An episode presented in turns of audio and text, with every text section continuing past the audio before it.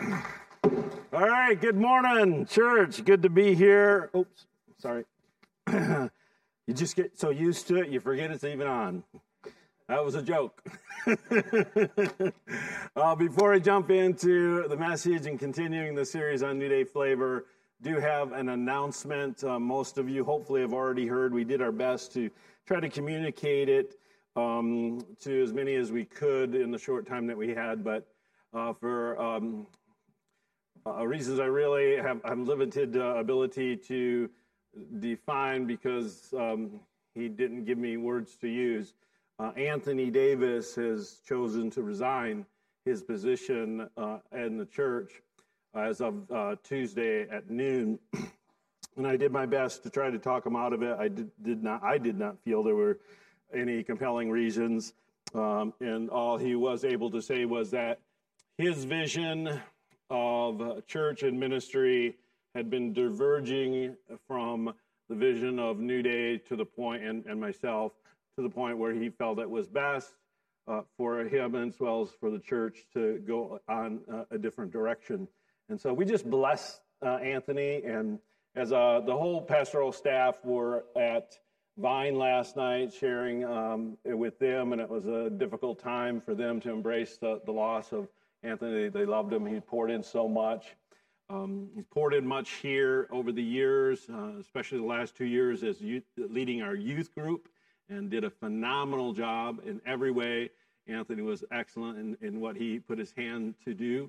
And so uh, when he made that decision, as I said, I tried to talk him out of it, tried to uh, maneuver that, but uh, uh, he was he was very convinced. So I prayed a blessing on him and send him on his way. We have nothing but uh, fondness and gra- gratitude and, and thankfulness. And so even though we will miss his presence, he's still in town. I don't know what his future plans are.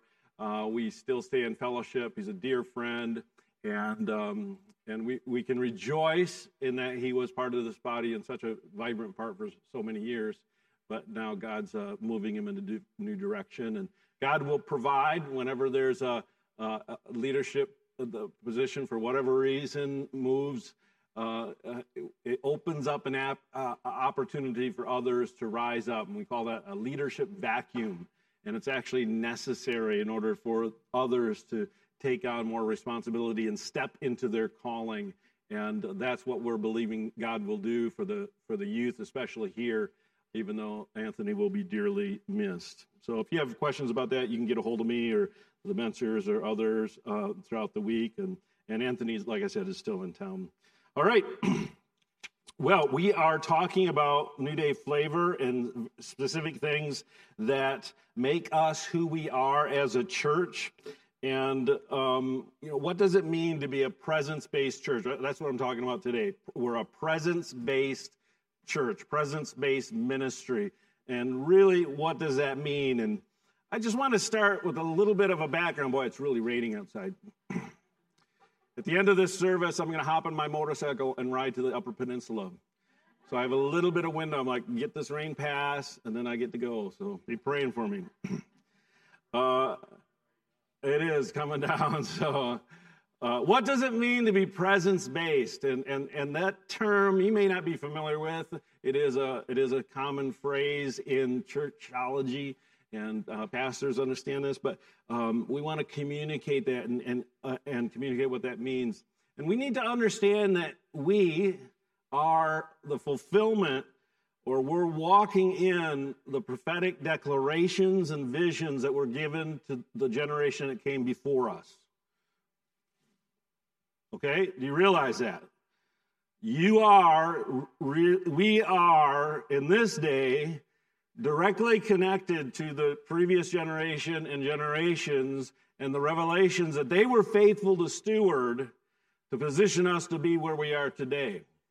And um, there was a man, his name was Reg Layzell, and uh, you may have never heard of him, but he was a he was in his day in the late 40s and 50s the equivalent of Bill Johnson or John Arnott would be today as one of the leading voices worldwide recognized uh, in the revival that, that was birthed in the mid 40s and went through the 50s and actually is still continuing, although uh, not in the same structure. The, the anointing continues. Revival never ends, it just moves. And, and new people pick up the mantle, and we're still carrying that mantle. And I had the honor back in the 80s. Think of it, in the 80s. I was an adult, I was married, okay? And Reg Layzell visited our church just one time. He was a very elderly man at that time and, um, and a statesman of God, but just carried that anointing. And he prophesied, actually, he prophesied a whole chapter by memory uh, from the book of Isaiah over this church that, that we would be a place of God's presence and that we would extend out and send forth others to spread that place and reproduce the, place of God's presence locally, nationally, and internationally. And we've done that, and we're doing that. And um, part of uh, the revelation that um, Reg walked in was based on this verse in Psalm 22. It says, But thou art holy, O thou that inhabits the praises of Israel. And what happened was actually in uh, British Columbia, Canada, the initial outpouring, but again spread worldwide was that God was just showing up powerfully in times of worship, singing. And it, it birthed new songs, but also birthed an experience of what, what was become became known as spontaneous song. And so uh, uh, people would just break into a spontaneous song and the anointing would come and there would be prophecy and all the stuff we take for granted in our expressions of a, of a spirit filled church. A lot of it was birthed in that, that revival that was uh, sweeping the world in the 40s and 50s.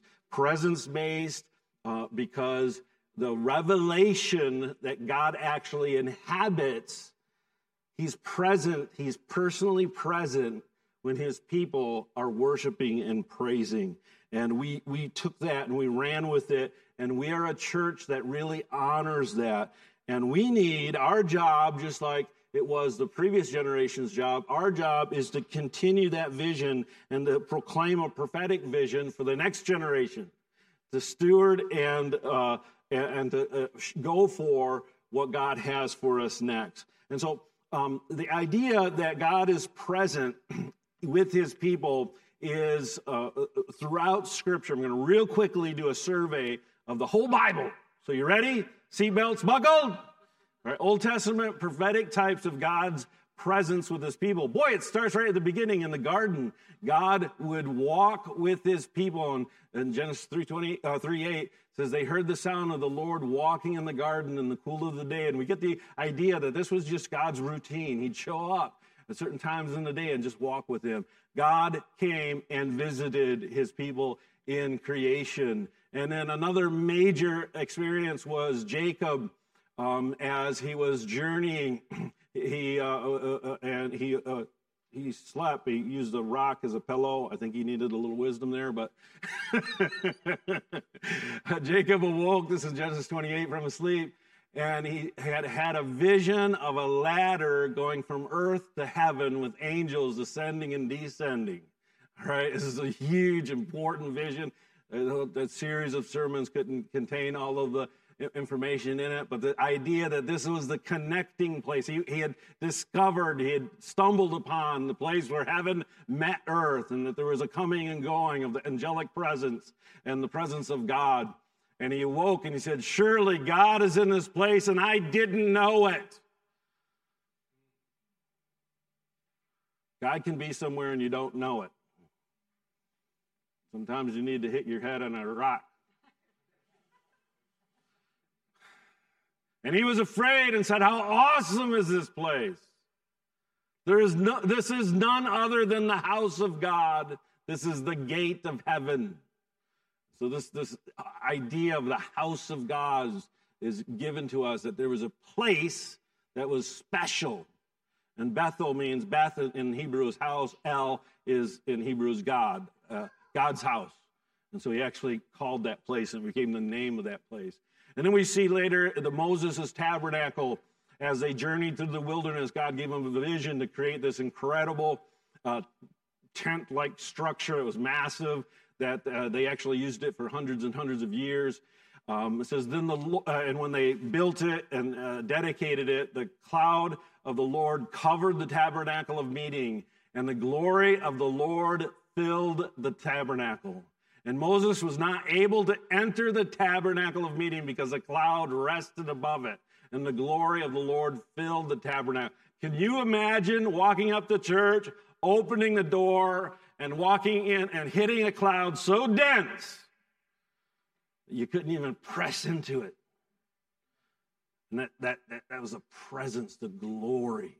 Glory is a Hebrew word kabod, which means weight the weightiness. And I've felt that a couple of times uh, throughout my life where it just, I feel the weight of God's presence. Uh, and it's a powerful thing. The next example is in Solomon's temple. Again, there's whole chapters written on this, just real quick. Uh, they built this massive temple, uh, David's son Solomon. And in the dedication, the trumpeters and the singers performed, and in unison there was praise, there was giving of thanks. Remember, God inhabits the praises of his people. And there's music, trumpets, cymbals, instruments. Everybody's worshiping. He is good, and his faithfulness endures forever. They're declaring the character and the nature of God as an expression of their value of him and, and love for him. And at that moment, that same thick cloud filled the temple of the Lord, and the priests could not continue their service because of the Lord, for the glorious presence of the Lord filled the temple. And again, don't you wish we had the, the DVD, the, the, the live stream of that? Come on. Something happened where the priests, and one of the passages, it's, they fell down. They could not stand. They were knocked off their feet because God's presence came in such a powerful way. And so, all through the Old Testament, the uh, people, God's people, were required actually to visit the temple three times a year, no matter where you lived in the country. You, uh, uh you had the journey, they, uh, all men were required, and then the whole families were required, if they were able, three times a year to spend a couple of weeks in festivals celebrating the presence of God and, and fellowshipping together. And so they would come to the place of God's dwelling throughout the Old Testament. And God took centuries and built a whole nation to communicate the value of leaving everything else behind and, the, and pushing through the inconvenience and adjusting your schedule to go meet God at his place. Real important. But in the New Testament, there's a shift, okay? And uh, Jesus says that he, he, he's talking to his disciples that he would pray to the Father and that the Father would give another helper uh, that he may abide with you forever, the Spirit of truth, whom the world cannot receive because it neither sees him nor knows him, but you know him. Uh, for he dwells with you and will be in you. I will not leave you orphans. I will come to you. this is radical. For all of the uh, Moses' law under the law and the prophets, they had to come to God, but now God's saying, I will come to you. And you will know at that day that I am in my Father, and you are in me, and I in you. And so we, we enter in to a much deeper experience of presence with God in the, uh, through Christ because he comes to us, but he is in us and we are in him. And Jesus, the great commission of, of, of sending the disciples to go and preach the gospel into all the world and make disciples it starts out based on his authority as Christ, as the Messiah, as God, uh, uh, uh, the, the, Son of God, uh, coming and having died, having risen from the dead, conquered sin and death. But it ends with the promise that as we go, what's it say there? I am with you always. Always in every way. Jesus is with us. And so he never leaves us even to the end of the age. And this promise that he's with us, he's present. Uh, and so the fulfillment of the Great Commission is walking out that knowledge and carrying the presence of God wherever we go through the, uh, the message of the gospel and the promise in Acts that I will pour out my spirit. Uh, I will pour out my spirit upon all people. Your sons and daughters will prophesy. This is a, the birth of the church when the Holy Spirit fell on the uh, disciples as they were praying and the uh, fulfillment of the Old Testament prophecy that the, the Holy Spirit would be poured out and we would have the power of God in us to do miraculous things like prophesy and, and have visions and dreams and, and see healings and miracles. I will pour out my spirit even on my servants, men and women alike, and they will prophesy. And so, this again, this is the picture of the New Testament fulfillment of the Old Testament prophecies and predictions of, of a presence based relationship and people. And see, the, the, the, big deal here is in the Old Covenant was mainly centered on the nation of Israel as God was preparing that nation to be an example to the world.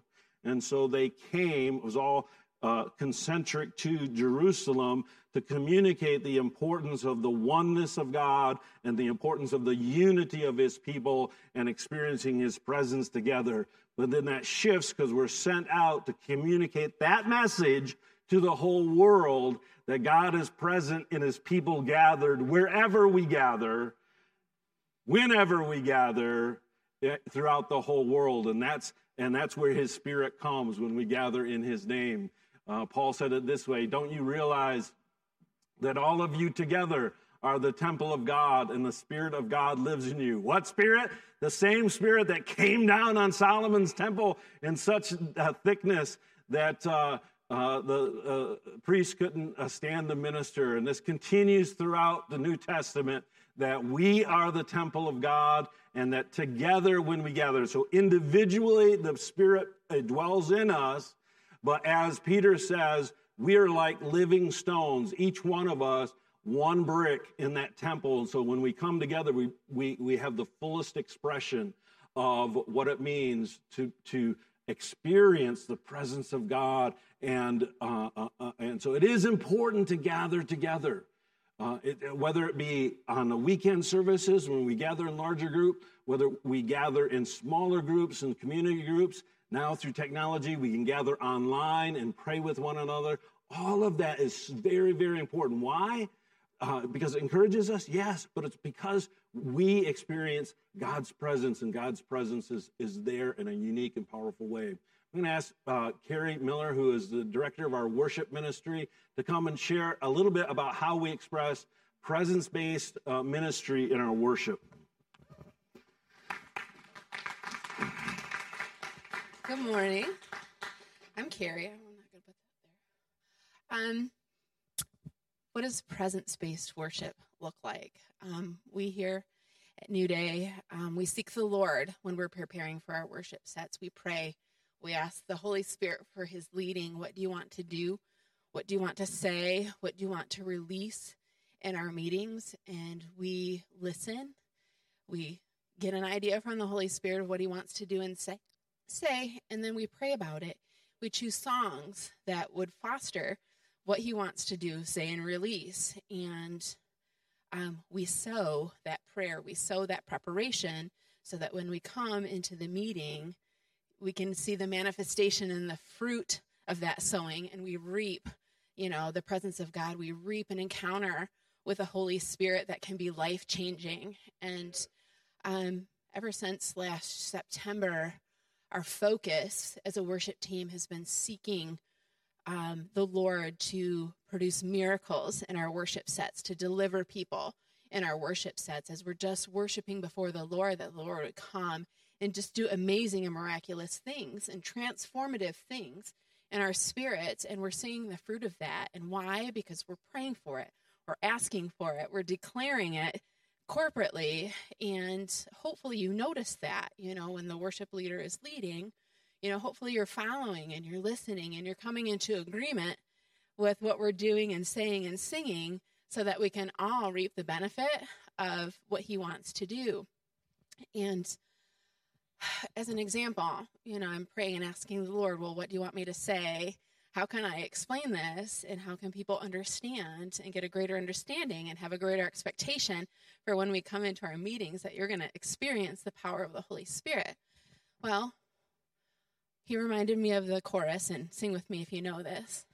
Turn your eyes upon Jesus, Look full into his wonderful face, and the things of this world will grow strangely dim in the light of his glory and grace. Now we know that it's a beautiful song, it's beautiful imagery, and but if you're just singing it as a song and you're just singing the words, it's just a song. But if I'm going to lead you with it, I might give an exhortation like the Lord wants you to focus on his face this morning. He wants your eyes on his eyes, and he wants to give you the peace that comes with knowing that he's in control. So let's sing that again. Let's close our eyes. Let's focus on the face of Jesus. Jesus, you're so beautiful. Turn your eyes upon Jesus. Look full into his wonderful face, and the things of this world will grow strangely dim in the light of his glory and grace. Keep your eyes closed. Keep your eyes on Jesus, and let's just wait a minute. Let's let his gaze lock on your gaze. What do you see there? Do you see do you see a king who doesn't have power? Do you see someone who doesn't have mad love for you this morning? No. I see the beauty in his eyes. It's radiating his glory, and that glory's pouring out on you. Oh, trust in the Lord with all your heart. Lean not on your own understanding. He is with you, He's for you. Together, turn your eyes upon Jesus. Look full into his wonderful face, and the things of this world will grow strangely dim in the light of his glory and grace. So did you do you feel what happens there? Like did you feel a difference in your spirit? Did he give you a little bit of peace right there? You know, when we seek the Lord together, when we come into obedience and agreement with what the Holy Spirit is saying and doing in the moment, it is a powerful, powerful tool. It is a powerful weapon to wield in the kingdom of God. And that feeling, that sensation within your spirit, that fire that He's put there because you're full of His Holy Spirit, I believe there's a direct correlation for what your spirit spirit is going to experience in our meeting based on what you're sowing into it during the week. So I would suggest to you that you don't let that go when you walk out these doors, that you're in the Word, that you're praying, that you're worshiping throughout the week. You're asking God with us, God, what are you going to do in our meeting? What is what is the worship team preparing? What are they going to release that I can take hold of? What is my response to the invitation of the Holy Spirit? And I can tell you, if you sow into that like we are, if we can agree we're going to have exponentially greater experience together in our meetings. Thank you.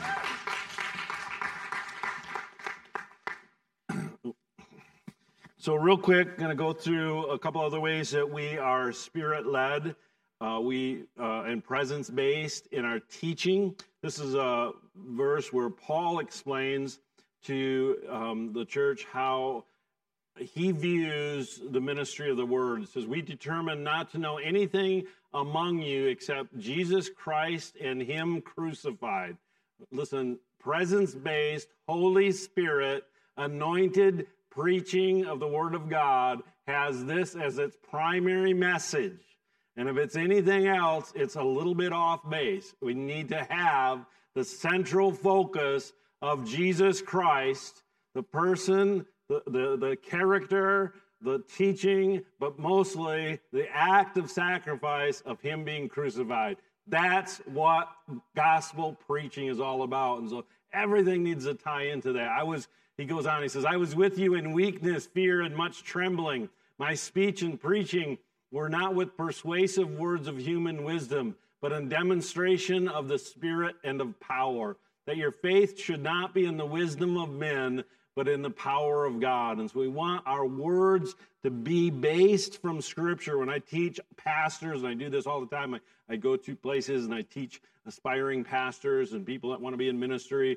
I like, listen, I don't care how good a speaker you are. I don't care how good your outline is. I don't care how good your slideshow is. You need, we need to understand that the only authority we have as communicators uh, in church and as, as Christ representatives is God's word. Okay? And so it's when we take God's word and we take the, the truths there and communicate it in a way that, that we can live it in our day in a meaningful way. Anything beyond that is peripheral. All right? And and and and it's unfortunate often people lose that, that simplicity.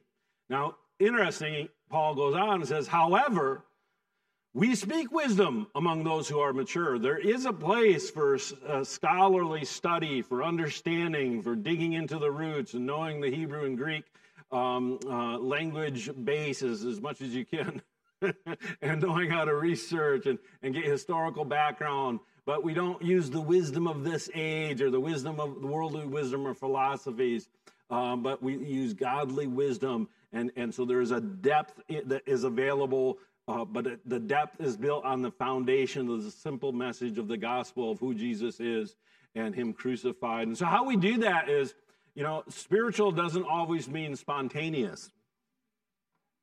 I was at uh, uh, just, just when I was in Tennessee. Someone I get this all the time.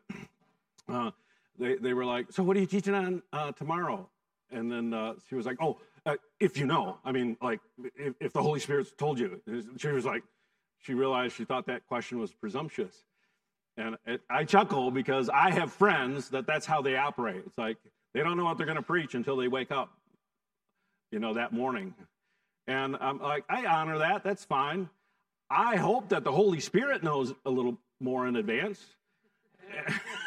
and in fact, I expect the Holy Spirit to know. And so my job is to find out what the Holy Spirit wants us to teach uh, not just the day before or the week before, but maybe months before. So I can be thinking and studying and preparing, and that's what we do. And we put a lot of time into and thought and discussion and seeking the Lord about what we're going to teach and the topics and how, and then we even hone the primary point, sometimes the, the particular verses. We give freedom for each of our teachers to teach in their own style and to draw in different aspects. But the general idea is that we want to be going in the same direction at all three of our congregations. And we really work hard to hone that, to follow the course uh, that we feel the Holy Spirit, presence based in our speaking, in our teaching, because God is leading us. And we're always open for redirection. And this year, it's been redirected more than any other previous year. Like the series we had planned for next month, we just chucked and said, no, that's just not what needs to be taught. And there was just several of us just didn't feel peace on it. And so we, we came up with a new series, and we're going to be sharing that next month. Uh, for the Word of God is living and powerful. It's alive. God's Word's alive. Right? It's not some dead book that was written thousands of years ago that doesn't matter anymore. No, it's alive. It's as relevant today as it was the day it was penned. Every word in it is living and it's powerful. And I believe this verse is, applies to every verse in Scripture, but it also applies to the communication of God's word when, when it's done through anointed preaching. And so there needs to be life and, and, and power and that it pierces to the division of soul and spirit. It gets into our hearts and it gives us direction and discernment and understanding. And we really, really, really uh, strive for that in our teaching ministry and uh, in every aspect that, that we do teaching. And in other ways, and this is maybe an odd verse, but I think it sums up the attitude that uh, uh, uh the New Testament leaders had and that we try to emulate. A story in Acts 16 where Paul was going out on I can slow down because it started raining again, and the rain has to stop before I leave. Just kidding.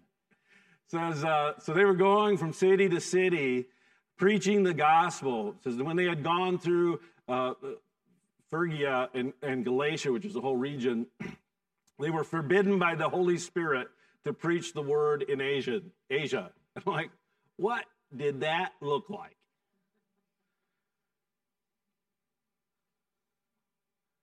Could you describe it? The Holy Spirit forbade them to preach the gospel in Asia. I don't know what that looked like. It doesn't say. All uh, just that's what happened. You know, for some reason the door was closed and they couldn't do it. So they went changed direction, and they tried to go to Bithynia, but the Spirit did not permit them to do it.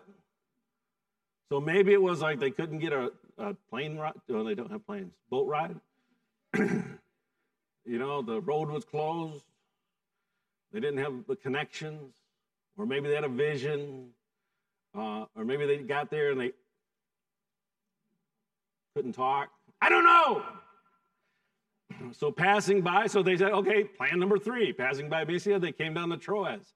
And a vision appeared to Paul in the night. A man of Macedonia stood and pleaded with him, Come over to Macedonia and help us. Now, after he'd seen the vision, immediately we sought to go to Macedonia, concluding that the Lord had called us to preach the gospel to them. Ah, here we have a little description. We, a vision directed Paul, and he interpreted that vision as, oh, this is where God wants us. We were trying to go there, no doors open, no, trying to go there. Oh, this is where we're going. And they went. And that was when they, the gospel was first preached in the continent of Europe, which led to, over the uh, uh, uh next uh, uh, um, thousand years, you know, the gospel spread so that the whole of Europe became Christianized.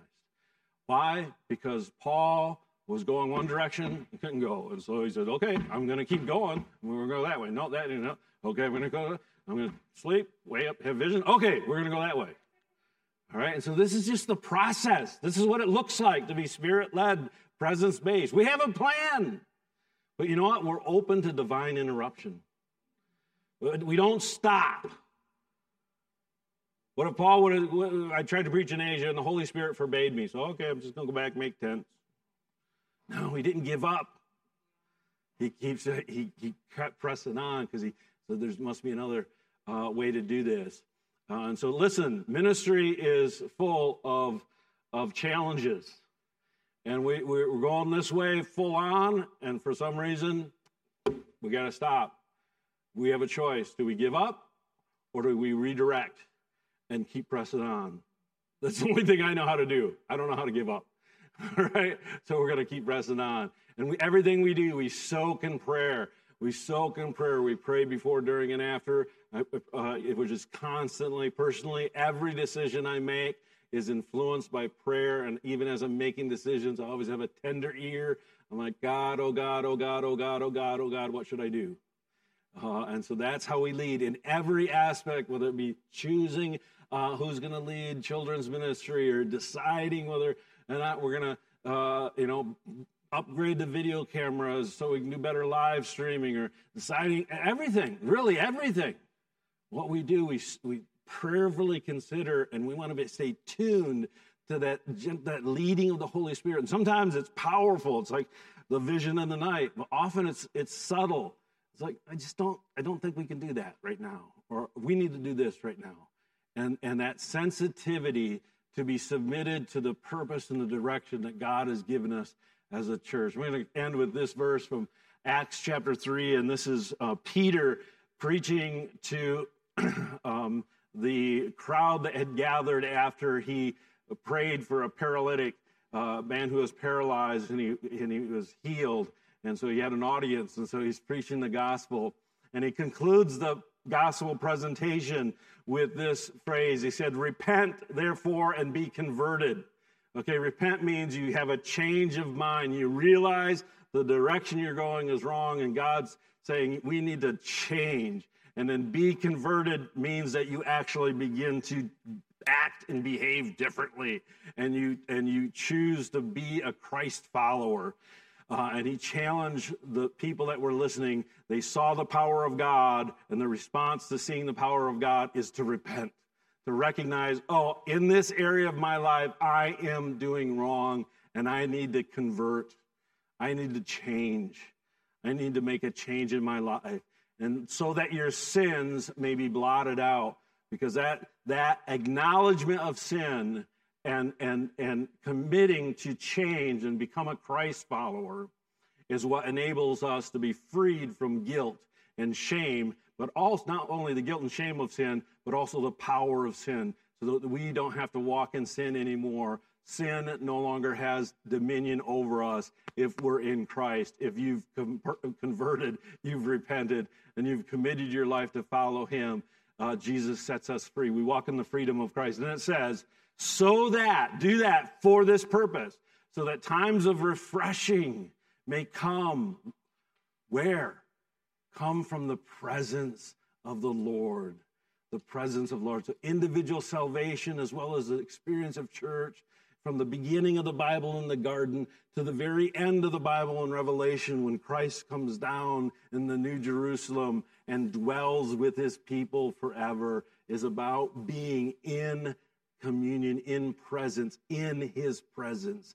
And, and we are called to be Christ followers that live and walk and, and, and be carriers of his presence wherever we go.